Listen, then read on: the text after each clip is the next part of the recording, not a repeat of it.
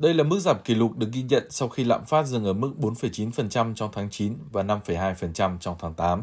Nguyên nhân chính dẫn đến việc lạm phát hạ thấp ở khu vực đồng euro là do giá năng lượng giảm mạnh, tiếp tục hạ thấp 11,1% vào tháng 10 sau khi đã giảm 4,6% trong tháng 9.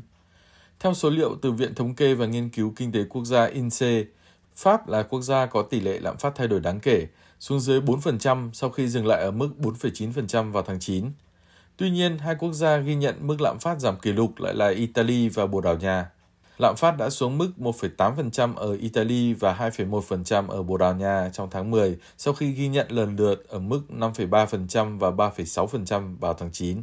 Mặt khác, tình hình lạm phát ở Tây Ban Nha đang ổn định ở mức 3,5%, tương tự như tháng trước. Những số liệu này sẽ chấn an Ngân hàng Trung ương châu Âu ECB với niềm tin rằng họ đã tăng lãi suất đủ để đưa lạm phát trở lại mục tiêu dưới 2% vào năm 2025. Tuần trước, ban lãnh đạo Ngân hàng Trung ương châu Âu đã quyết định không tiếp tục tăng lãi suất. Đây là lần tạm dừng đầu tiên của Ngân hàng Trung ương châu Âu kể từ mùa hè năm 2022 sau khi đã tăng lãi suất cơ bản 10 lần liên tiếp.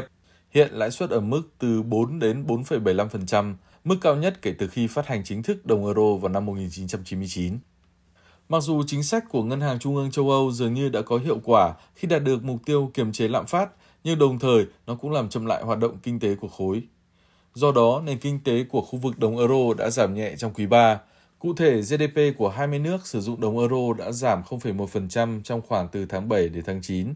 Các chuyên gia kinh tế dự đoán tăng trưởng của khu vực đồng euro sẽ dừng ở mức 0% trong quý 4 năm 2023.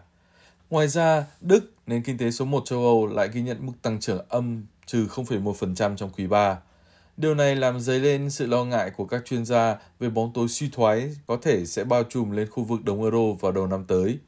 Nhất là khi Áo chính thức rơi vào suy thoái trong khi Séc, Estonia, Bồ Đào Nha và cả Ireland đều đang phải đối mặt với nguy cơ này.